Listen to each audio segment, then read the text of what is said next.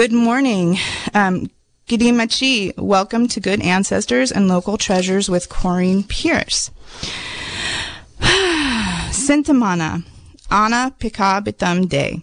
I am your host, Kay She Corine Pearce.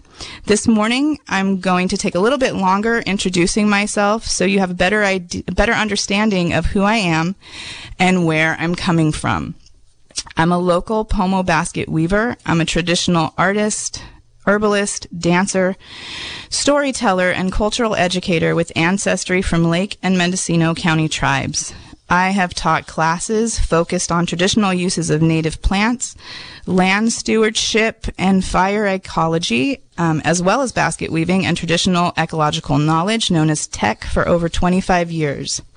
I've consulted as an expert for multiple agencies and tribes in the restoration and care of native habitat.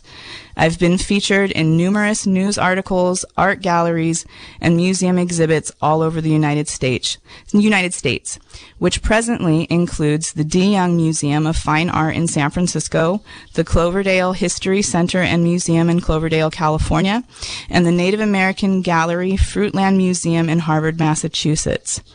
I was a guest presenter at the 40th Annual Eco Farm Conference and the 2021 Regenerate Holistic Land Management Conference. I am the author of Pomo Cradle Baskets, an introduction, and a contributor to the booklet Native Plants Used by Native Pomos.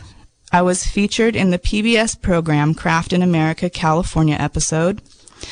I have the honor of being a 2020 Jennifer Easton Community Spirit Lifetime Achievement Award recipient, as well as a 2020 inaugural Luce Indigenous Knowledge Fellow.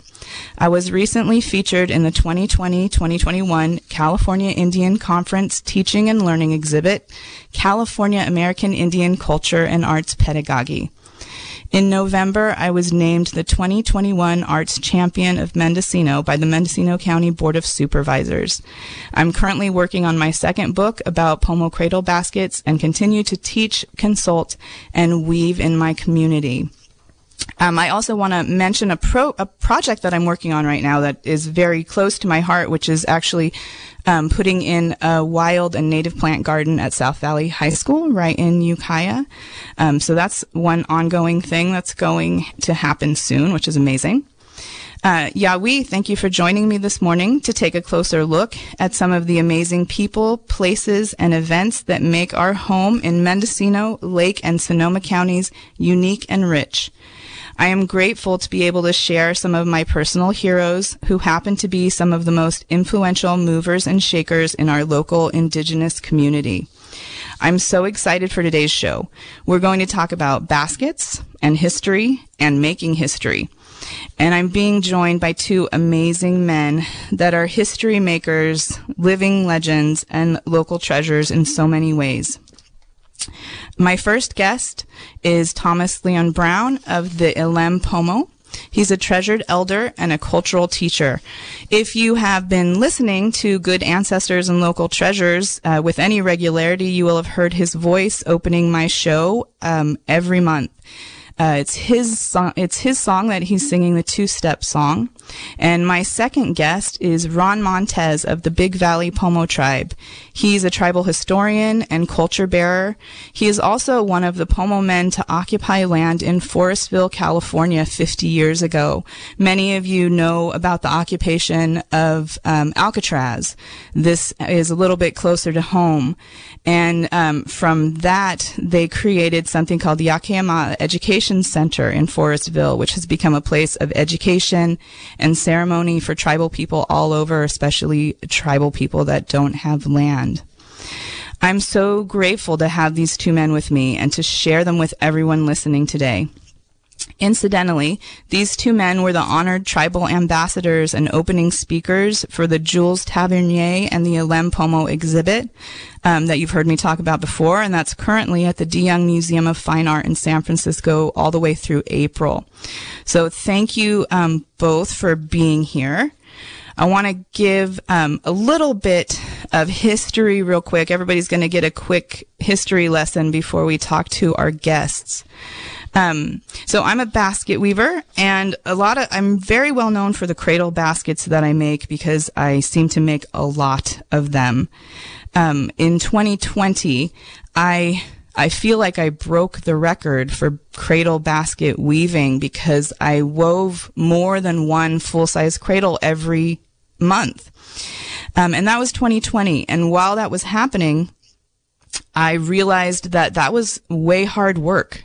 like my shoulders were tired. I felt like I was a pitcher in a major league baseball. Um, and I had, I know the tradition and I had always been aware of the tradition that pomo cradles were woven by men. Um, they were, uh, pomo culture is very matriarchal, so a lot of wealth moves through the females of the family, and it is an uncle's responsibility to give wealth to that new new soul. Um, and I had always heard that, and that was um, really a tradition that had fallen by the wayside. You know, it's um, I I had a guest say something, and it really impacted me that our traditions um, aren't you know gone, they are just resting right now. And this seemed like a resting tradition because the men are so busy. Um, in our area, we have suffered, you know, we're still suffering with missing and murdered indigenous women and men. So they took a lot of our men and we didn't have a lot of weavers. And, um, once that started to happen, cradle baskets started to get handed down instead of made new for every babies or every baby, and um, less and less people started weaving cradles or even knowing how to weave cradles. So 2021, I had the idea that I really wanted to see the sleeping tradition wake up again. So 2020, I did a ton of, of creating. And in 2021, I did a year of preparation. And I spent all my time, my extra time, um, preparing materials that I knew I would never weave. The materials were for men. They were for a, cla- a class of men that I was hoping to have to show them how to weave cradles again, to put it back in their hands. And um, it started to come to fruition and I didn't have a place to teach the class. and um, Thomas contacted me and he said, Well, I have a place and we can do it there. And he was one of the participants as well as Ron. We had um, lots of different men. We had men from Lake County, we had men from Redwood Valley, we had men come all the way over from um, Sacramento. So it was really amazing, and I got choked up a lot. Um, and Thomas was there and Ron was there and these two men are just like amazing. We did our introductions and their introductions were a half an hour each and they could have talked gosh, they could have just done the whole day talking with their personal experiences. Um, and what's amazing to me about these local treasures and these good ancestors is that what they have done in their life has impacted me and who I am and every generation. Like I wouldn't be here.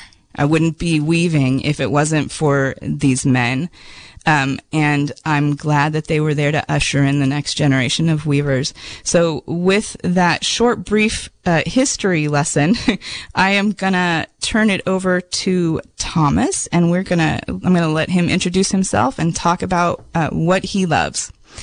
Welcome, Thomas. Sinthamana. Oh, oh, oh. Tamai Wipti, good morning. Hekatema, how are you? Uh, my name is Thomas Leon Brown, uh, member of the Indian Colony Pomo tribe. I'm the second eldest, unfortunately, now today of the tribe because of the many of those that we've lost over the last couple of years. I have, for many years, uh, been singing alongside of my father, who is Jim Brown II, our last cultural leader and language speaker in medicine and blessing man for the Elem colony back in the early days. Uh, my mother is Alvina Hopper Brown, who's a blessed woman of the Big Valley tribe. And um, both of them have raised our families in the ways of just learning to, about our culture, learning about our songs, learning about the plants, learning about the medicines, and uh, hoping that we could um, share those uh, with anyone that we run into or meet. It's been a long, it's been a, it's been a while that we've been able to all uh, celebrate uh, these uh, traditional dances and songs together. Uh, unfortunately, as many of their family members have passed on, I've been given the um, I was given the uh, what they call the some people call it clappers and, and singing stick of my father to carry on the traditional songs of, the Elem colony tribe. As you know, we we do ceremonies on the Elem called the Big Head Bolo dances uh, on, on the reservation. We also provide uh, shake head, uh, what we call shake head dances in at performances at big time events uh, throughout the throughout the state of California, and I've, I've also uh, was one of the first groups to do it. Also in the Arizona State Fair, uh, provide and museum there to do, do the Pomo songs uh, for them in Arizona. But um, now that most of the, of course, all of my family members, most of them are gone, and, and I. Um, I don't want to forget uh, the, the, the songs and the prayers and the things that we did growing up. So I'm trying to carry that on, and I and I want I want to share that with all the younger people. Even some of the elders have indicated to me that they would like to also um, uh, be let me kind of give them information about those times of ceremonies and how they were and what would happen in the ceremonies. So I'm I'm more than willing to do that and go out to elder groups um, in the area of Lake County right now Right now, I, I, I work as a uh, cultural director for the Elem Indian Colony Tribe, as well as now a cultural specialist with the with the County of Lakes, um, the uh, Behavioral Health Department, Lake County Behavioral Health Department.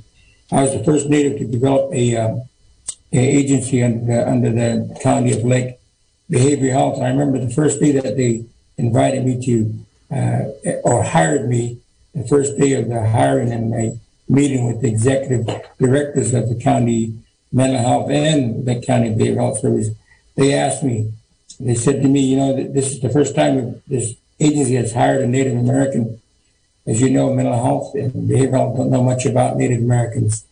So can you put together maybe a plan for us and and, and uh, maybe a five-year plan to how we want to how would you work with the Native Americans in this county or any Native Americans in the community. So I said, oh, certainly. I said, the first thing I'd like to do is uh, have my own Native American center. And they said, uh, what? And I said, yeah, I, I wouldn't be able to sit in this mental health building and, and ask my tribal members or people who have problems to come into a building that says mental health on top of it. It's sort of a stigma for our people. So I said, uh, how can I do that? And they said, well, that's a challenge. You'll have to go before the board of supervisors and request that you would like to have your own center for the Native American community and why and the reasons. And so I said, that's fine. So they set up a date. I was thinking that all of the um, uh, management would be along with me uh, to go before the Board of Supervisors. I showed up at the Board of Supervisors meeting back in 2011, uh, 2010, I'm sorry, 2010, and uh, there was no one there but me and on the board. So the board called me up to a microphone and I said uh, who I am, what I do, what my requesting. And after they all looked at each other and said, uh, uh, okay, we unanimously approve it. You go ahead and have your own center. so that's how the Circle of Native Minds Cultural Center was created in, uh, in under the Behavioral Health Services or Mental Health Program that was created to, uh, and what they asked me what type of things that I would want to be doing. I said, well, I would like to offer prayers to all families for wellness, goodness, happiness, in their sickness, faith, faith, trust, and recovery from the things that are ongoing in their lives, such as you know, drugs, alcohol, suicide, and then the, then, of course, now the, the virus will continue. I want to provide traditional measures to protect and heal uh, their families in, sadness. I remember that when the uh, when when the uh, first family came to see me, and I was still in that building, mental health. The only reason why they came to see me because the psychiatrist from the county said, uh, you know, after they uh, were treating this time, they said, uh, well, you know, the county just hired this new Indian guy down in this hallway, and uh, maybe you guys ought to go see him because we were told to send you guys down there. So the family came down, um, uh, mother and her kids, and uh, came in the room. I introduced myself, and I, I told them what I do, and I said, uh, uh, if you don't mind, I'd like to do a, a, a, blessing for you and a song for you and the kids. And so I did a blessing prayer, and, I, and then I did a song. And then after I did that, I then I talked to them about what are what kind of things they know about their culture. Uh, are they involved in their culture? So we had a good conversation. They left. After a while, I got a call back from the director, and I said the psychiatrist said that uh, he's not he's not sure what you're doing with the native people, but they're not coming to him anymore to take their medications. And so I said, well, I, am I'm doing I'm doing what I know is the songs and prayers and blessings for our people. They said, well, as long as they they have to continue to take their depression medicines, I said, well, I don't have anything to do with that. So that conversation ended, and they tried to, they stopped the natives from coming to me for a while.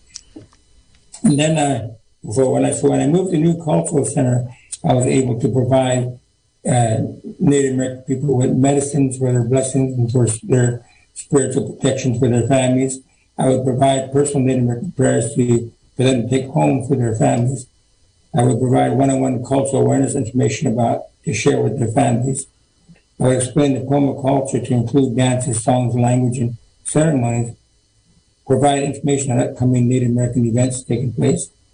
I would provide a listing of any listing of any other outside Native American agencies that may assist them.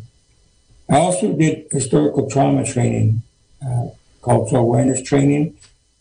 Cultural awareness is a training that's for our native people, our own people, for the things that they may have forgotten to remind them of those cultural things that they need to be, continue to keep in their mind and their body and soul. Then I do cultural sensitivity training for the outside non-native agencies, social services, sheriff's department, probation, uh, and um, uh, well, at that time the welfare department, and uh, uh, tell them about the actual history of our people and the tragedies and traumas of uh, not only as a Native American in, in general, but uh, Native Americans here in Lake County uh, with the uh, basically with the history of the Bloody Island massacre of our people, uh, the sadness of that story, and the sadness of the continuance of people uh, still not respecting our ways or understanding our ways or caring about our ways.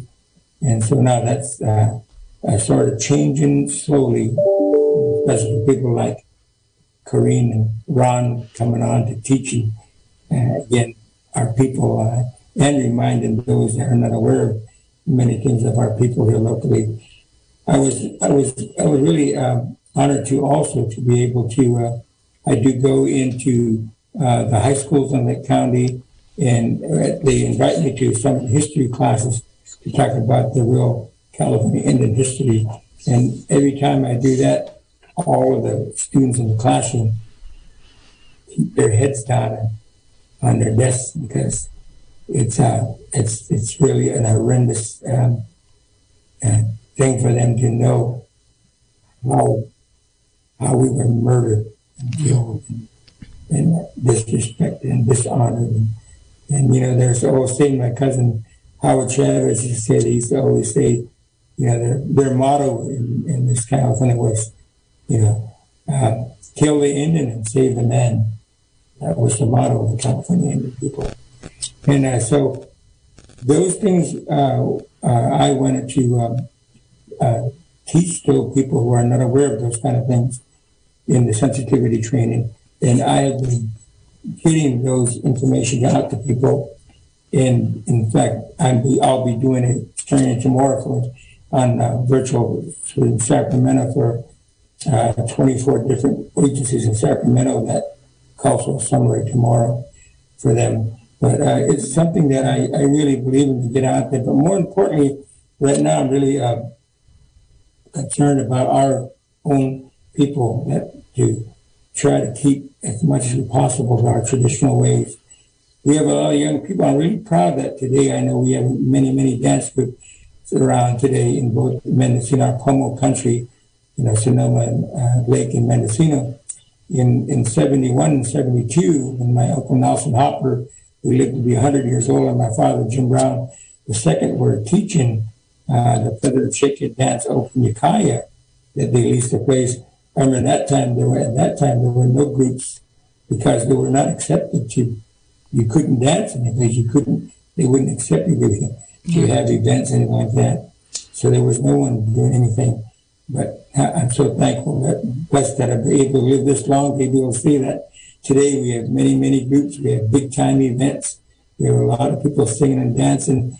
And, and with some of the concerns in my own area here, and my own tribe, Lake County, we have many, many young people who are wanting to get into it and they need to learn a lot of the old ways uh, of the songs. Uh, most of them have adopt, adapted different types of songs, faster songs, and, and to keep with the young ones. And uh, I've always reminded them uh, that's fine as long as it's good when we're all dancing and having these sermons, as long as people are not on drugs and alcohol or thinking about suicide. That's wonderful. But at the same time, the songs that you sing, uh, be sure you're singing the right song that's given them that strong uh, blessing and spirit so they can carry on. Be, be careful about singing some songs that are not appropriate for some of the events and some of the ceremonies that you sing. So I want to keep on uh, continuing to do this kind of work. I mean, as much as I, as long as I possibly can. Uh, it's, uh, you know, the words of, um, which our great spirit remembered that it always said that when we were born, you know, uh, the, the, the Creator cried, but our world rejoiced. We live in life honoring the Creator's ways. And when we return to the Great Spirit, the world will cry for us, but the Creator will rejoice. We must remember the faces and smiles and tears and hugs and voices of our loved ones who had passed through that brought joy, happiness, caring, and love into our hearts. We must teach the young ones of the good ways that our loved ones shared with us while they were here. Give that to them remember and build upon it. Remember their life was a blessing, their memory is a treasure, they are loved beyond measure. Oh. Oh. Thank you so much, Thomas. I was just, um, gosh, what you said really resonated with me. I was at a big time. Uh, this was before COVID, uh, the big time that they have at Pinoleville. And, um, I, it was the night and I was just sitting and I was watching, um, the end of the night dancing, right? So everybody was up dancing.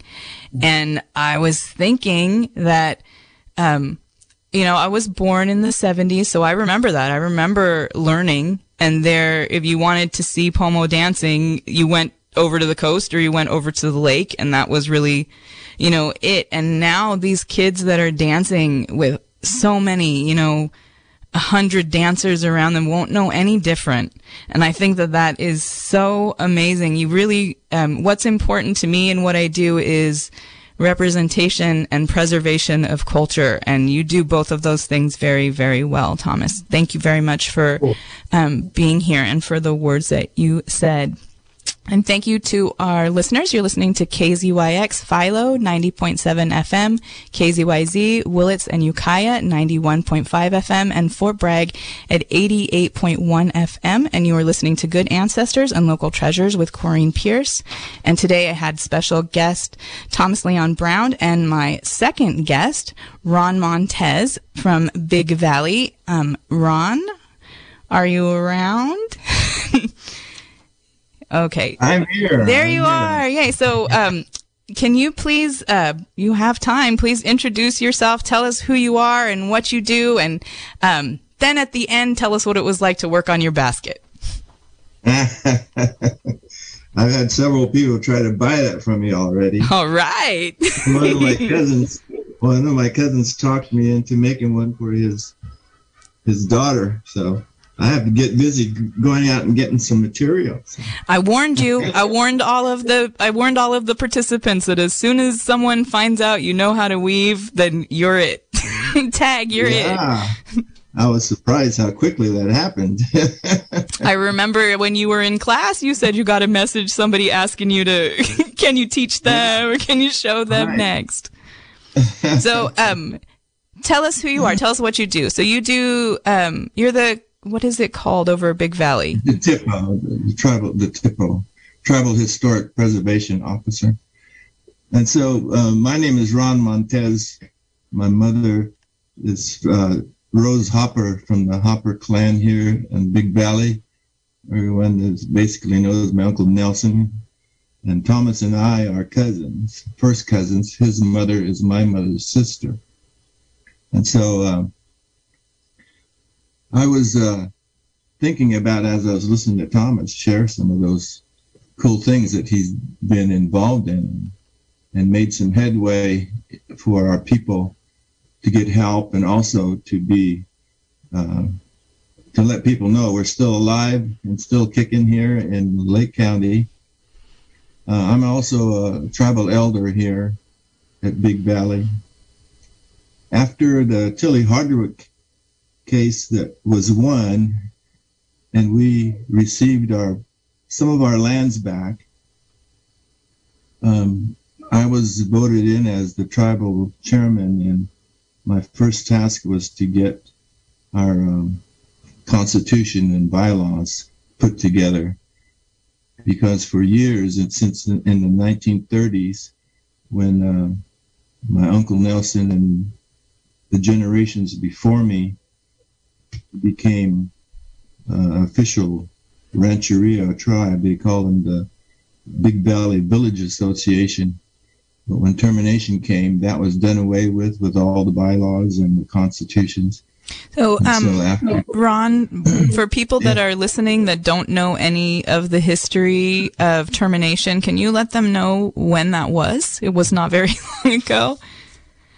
No, well, in 1958, uh, the U.S. passed the Reorganization Act, and in that they terminated certain tribes and uh, Big Valley was one of those, and that termination meant that we would um, the land that we had, which was held as a rancheria, would be subdivided, and lots would be given to each of the members, and in return, the government would come in and repair our substandard housing and help repair our water system and our roads and to bring it up so that it would pass any inspections because we were so uh, uh, um, it was just really sad shape at that time really. So with the promises from them they wanted to train some of the native people so they sent them and so it's called relocation sent them to the different cities to gain some type of training uh, a, a, trade. And so my family, with my stepfather Dewey Barnes, and he was from Sugar Bowl, and my mom from Big Valley, we, they got married, and uh, my um, stepdad Dewey Barnes uh, was related to some families that were from Elem, and so we moved to Elem, and that's where I was raised. And at that time, there was just a dirt road coming in there and a few shacks, and um, um, some uh, dilapidated housing that was built a long time ago with no insulation. I used to lay in my bed at night and look up through the roof and see the stars up there. wow. whenever whenever it rained, you know, we'd have find every pot in the house and put it in there to, to keep us from getting wet. uh, anyhow, I had fun. I thought it was a, a nice experience, but uh, it was pretty poor uh, living conditions. Anyway, so I was raised there on Elem. And so when our family was sent uh, on relocation, I think I must have been in third, fourth grade down to Los Angeles. And it was an eye opener because my house I was raised in is right next to a lake. I just go out my back door and walk down the trail and I can jump in the lake. It was my, it was our bathtub. It was our spa. it was our fishing hole. It was our tule uh, place to go and eat tules and also to shoot mud hen. And so uh, now I'm in Los Angeles. There's no lake. All there are, are a bunch of people that I don't know, in all different colors, walking around. And I'm just a young kid. And so they put us in a, it was like a, a housing, is like a hotel or a motel, hotel. And we were up on about the third floor. And um, I remember that uh, it caught on fire while we were down there. and so we had to move, and they moved us out into uh, the projects and uh, housing projects in Los Angeles. There's, multi, there's multicultural people there from all over. We had Samoans there, we had uh, Mexican, we had other uh, native people from different uh, states had a Pima Indian living above us. And then uh, it was run by some Mexican gangs, basically. And so here I am, um, just a young kid. And, uh, and we had one main street that came down through there and, and uh, when it rained, all the water rolled down through there. And then uh, it would kind of dry up, but it'd get kind of slick, and we'd just run and just slide on those things all the time. And I learned how to crawl down the, the sewer holes that they had where they catch all the drain water, crawl down, and my playground was had become the sewer system, which entered into the Los Angeles River, which is not a river; it's just a little, like tiny creek, and that's where all the storm water and I don't know the sewer, but boy, it stunk. Anyway, that was my playground in those days. And as we lived there for a while, I had to get involved and jumped into a gang uh, there was no other. Uh, well, there was one other Indian. Later on, my uh, other cousin came down there, the, the Browns, and um, my uncle Cal Calvin Brown and my, my auntie Teresa Brown. and so we had two sisters living down there, and so we grew up in Los Angeles, and um, so it was a rough time. I got in a lot of trouble, stole cars, and got. Uh, they were going to send me to California Youth Authorities, and they said unless you go back to the reservation, you need to, uh, or you're going to go to uh, CYA. And I said, well, I'll head back. So I went back, and as I uh, came back, I would uh, visit um, just my, my relatives all over again, getting reacquainted and things. And so I finished high school in 1968. And uh, for everyone that doesn't know this, I finished high school at Lower Lake uh, high school, Union High School, and uh, a cousin before me, Thomas Brown's bro- older brother, Marvin Brown, was the, the the homecoming king. He was voted the homecoming king. The Indian boy named Marvin Brown, the first homecoming king. Man, that was pretty cool.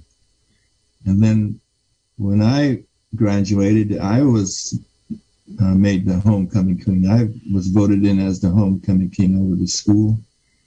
After me was Thomas Brown. he was the homecoming king. And after him was our other cousin, Richard Stewart. Uh, uh, he plays guitar with his son on uh, Twice as Good, that band that's traveling around. And so uh, we had a little run there of Indian boys who was the homecoming king. I got a picture of me sitting in the homecoming king throne with my queen, a blonde Masan gal, uh, Masan, a white gal, and uh, big old smiles. I was pretty skinny back then. Anyhow, I'm I'm kind of getting off the subject there. I'm just kind of telling you about my life story. But after I graduated high school, I had no uh, idea what I was going to do in my life, and it just so happened that I had an, an uncle named Delbert Thomas, who uh, had got on with Pacific Gas and Electric Company (PG&E), and uh, they were looking for summer help and so he told me about it. I filled out all the information and they hired me for summer help right out of school. And uh, I thought that was pretty cool because I was, uh, at the same time, I um, met my high school sweetheart, a white gal, but uh, she was from Willits, born in Willits. And uh, we got married the day after graduation. We graduated on a Friday, got married on a Saturday, moved into our house on a Sunday, and I went to work for PG&E on a Monday. Wow. so after that, we had our first son. His name is Ron, the second, and um, very fine man. I appreciate him. He's a good friend as well as my son, and I respect him a lot. Um, from there, we uh, started our journey into adulthood and family. But in the meantime, I had been um, um, introduced and put into uh, that training time of every young man on the res in those days was to learn about roundhouse and learn how to dance and learn how to participate in the rules for each roundhouse. And so uh, I started my journey in our culture in that area of uh, dance for the roundhouse. And so I danced big head, and that's all I've ever danced is big head. And so that became uh, a passion for me. I had an experience when I was dancing. Uh, I, I saw like all of our ancestors sitting around inside the roundhouse, and they were just watching as I was dancing, and I became that head that I was dancing, and I just felt like I was floating from side to side around the fire. If anybody knows about our roundhouse dances, you go from the right to the left on one side of the fire, and you have a leader on the other side. So um, I felt like I became that, and I was I had an experience that touched me so deeply inside. Uh, I always wanted to have that same experience again because it touched me and it it made me um, feel like I was part of something huge. You know, there's all these old Indian people, men sitting around there, and I was, I was just uh, just dancing, got carried away in it, and uh, it was just um, the spiritual thing happened to me there. And so every time I would go to dance, I would look to have that same experience, but I, it always uh, just eluded me.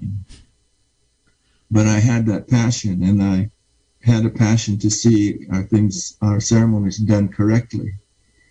And I saw it start to, to change, and there, the rules were being compromised, and and it just grieved my heart. But in those days, uh, you know, you're just young and you're coming up, and so you follow those elders and different ones in front of you, and and you can only share things with certain people that you have confidence in, and so. Um, in in in my lifetime, uh, Thomas's his dad, Uncle Jimmy, was uh, the one that I looked to because I had uh, my father is um, forgot to introduce my dad. He's uh, Fernando Montez. He's Wintun Indian from um, Colusa. He and my mother um, separated and got divorced when I was three years old. And so then uh, I was living. My mom was a single mom for quite some uh, couple of years there, anyhow. And uh, I don't know if any of you uh, have heard about our uh, uh, the way that our celebrate our time and things at in those days. We got paid on the first and fifteenth from welfare. And so then we would go and buy a big sack of beans and rice and some flour. And then uh, my mom liked to drink, and so uh, her and my stepdad and different ones would go to the bars on the weekends, and I'd sit out in the cars and take care of the kids. They'd bring me a soda pop and some chips and peanuts or something, and I would just stay out there. And uh, I'm not the only one. There's a lot of us who've done that. it was just part of our the the culture at that time was because of the the trauma that was that happened to our people and generational trauma was handed down from one generation to the other. And the only way of, to feel like you have any self-worth or anything is is to uh, just kind of um, drown it. In, in those days the favorite thing was wine, and so everybody would drink wine, and then the weekends would go to the bars, close it down, and everybody go back home and party.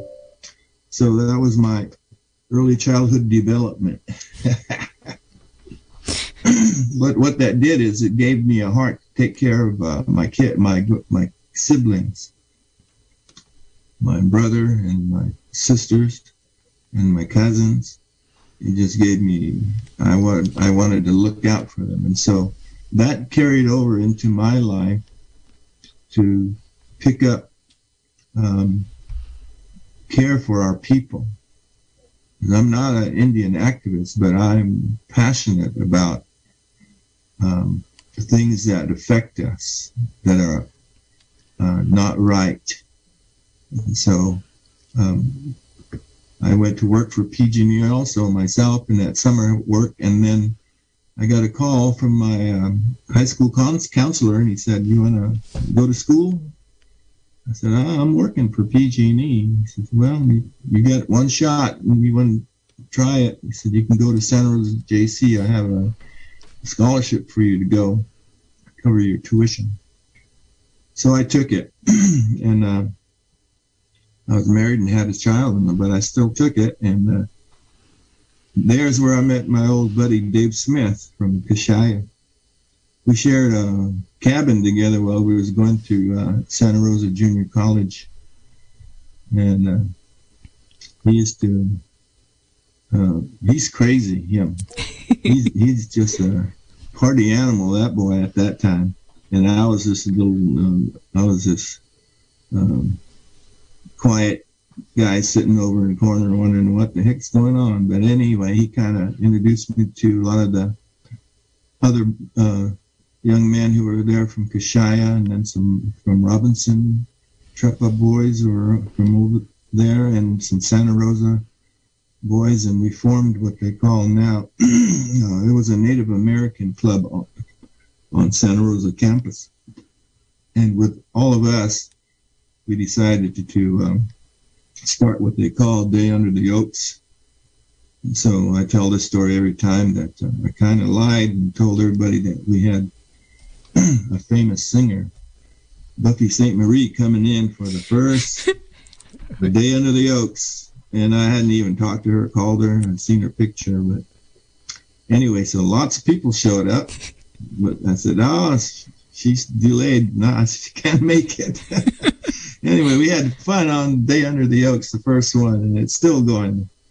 And uh, it was a time to let all of our native people have have a day where they celebrated themselves, where we get in and do our our um, shake head dances, uh, or or um, good time dances there, and just had a time where we could just get together with other tribes, the tribal people, and uh, do something other than uh, drink and just have fun as families. And also during that time, you know, with the Indian Reorganization Act, when they terminated us, they made us non-Indians.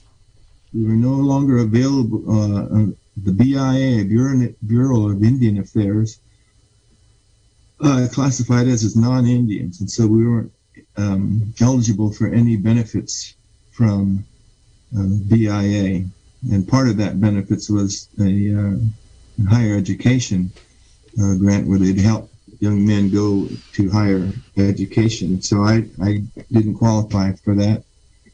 And so uh, I had to uh, sweep floors and clean up in the cafeteria to make put myself through there because the scholarship I had only covered so much and it wouldn't support my family. So my family stayed home with uh, her folks in Clear Lake, and I stayed in Santa Rosa and went to school. Um, I graduated there after two years and got a, a scholarship for um, uh, Davis. And I was going to enter into the, the legal field to become a, a Native American lawyer. Uh, I don't know how that would ever happen. I don't think I have the brains to handle that, but uh, because complications with my wife's second pregnancy, we couldn't do it, and I had to drop out, and I went back to work for PG&E. I've been in that field for over 40 years. Um, I became a lineman and climbing power poles and uh, putting up electricity in storms. And so I followed my uncle Delbert Thomas in that field, and it provided a a, a good uh, living. And so my uh, my return then back to the the things of uh, that meant more to me in, in my culture was uh, I had this yearning.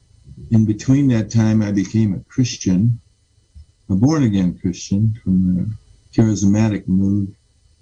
And in that, I, I play guitar. And so I, I was a worship leader and led worship um, Los Angeles, San Diego, San Francisco, here. And then eventually I went over to India uh, four times to India, in England three times. Uh, flew into uh, Japan once. They wouldn't let us off the airplanes, but I still claim that I was there.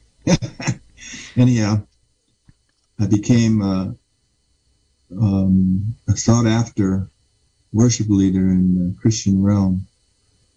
But I always had this call inside of me for my my own heritage. And so I came across some books, One Tribe, Many Nations, and uh, it brought me to that calling that I had inside that I could be a native man, still celebrate around our fires in the roundhouse, and I could have uh, that relationship, which was then was more focused towards Christ and I can I have that relationship with Creator. And there wasn't um, no no. It wasn't uh, these uh, Indians who are pagan, paganistic, and all this stuff. It was really a melding of it. And I was I went to a meeting in uh, Oregon, and there was these Native Americans down on this big drum, a powwow drum, and they're drumming and singing. And as I walked, and it was like a, you walk down the walkway to get to your seats. As I was walking down, my feet began to move with each thump of that drum. And as I got closer, tears started to swell up in my eyes. And my feet were moving in tune with the drum because in the roundhouse, that drum is that tie that we have with the earth. It's that heartbeat of Mother Earth. And that tells me that I'm home. I'm in the place I belong. That's me.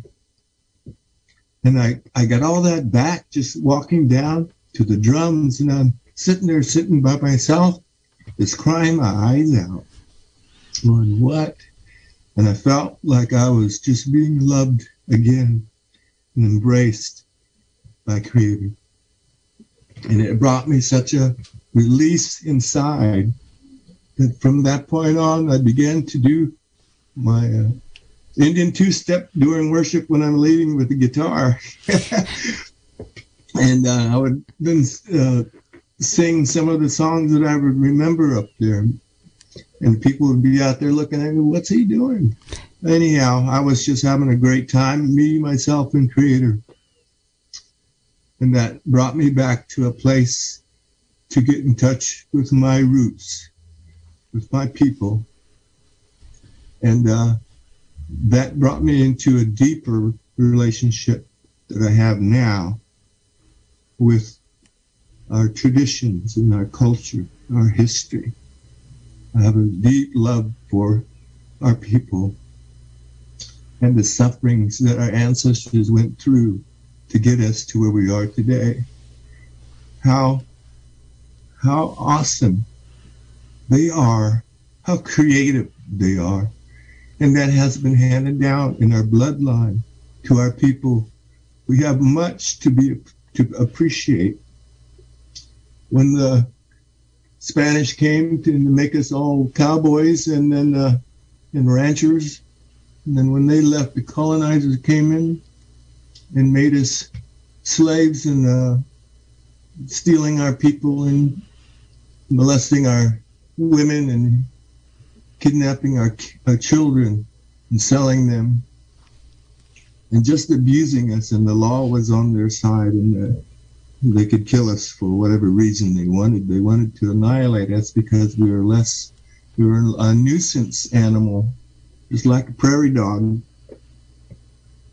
when i think about all those things now it just makes my heart uh, appreciate our ancestors and the things they went through.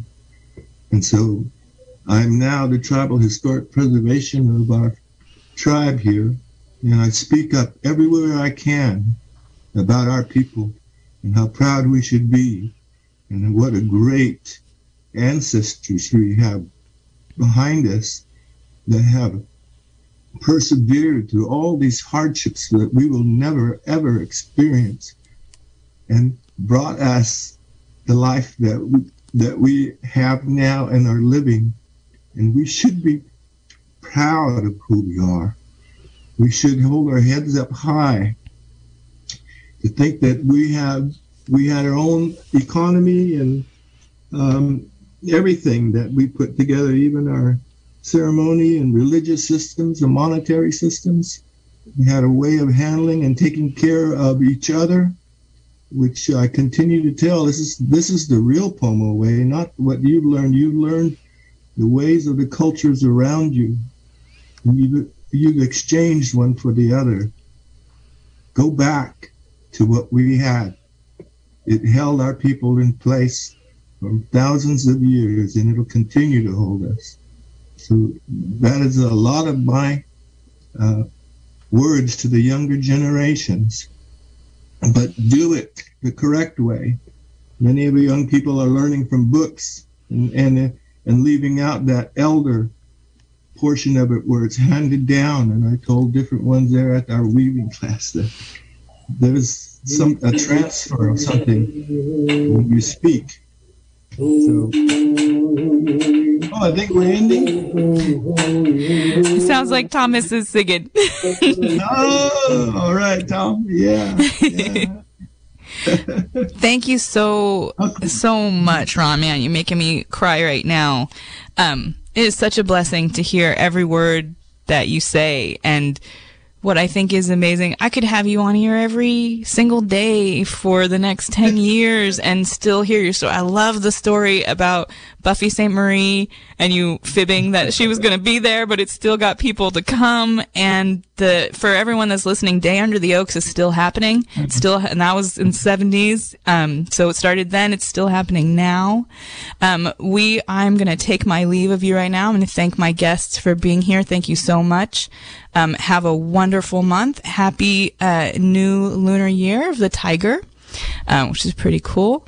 And thank you so much for your words, Thomas. Thank you so much, Ron. Um, it was a pleasure to have you you here. Thank you. Oh, oh.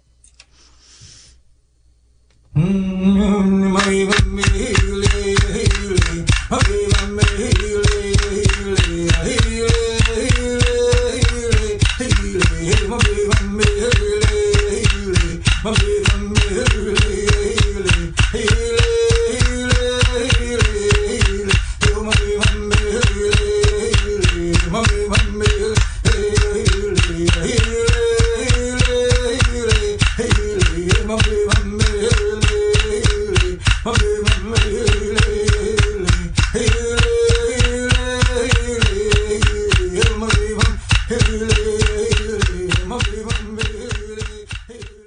podcast was produced by KZYX FM, Mendocino County Public Broadcasting, local community radio from Mendocino County, California. If you enjoyed the program and you'd like to hear more, in Northern California you can tune in anytime to KZYX at 90.7 FM in Philo, KZYZ at 91.5 FM in Willits and Ukiah, and 88.1 FM in Fort Bragg. If you're listening to this podcast from further away, we also stream live 24 hours a day at kzyx.org, where you can hear our eclectic range of locally produced music, public affairs, and news, along with daily state and national news programs and breaking news. You can also find out how to become a member to keep KZYX on the air. Thank you for listening.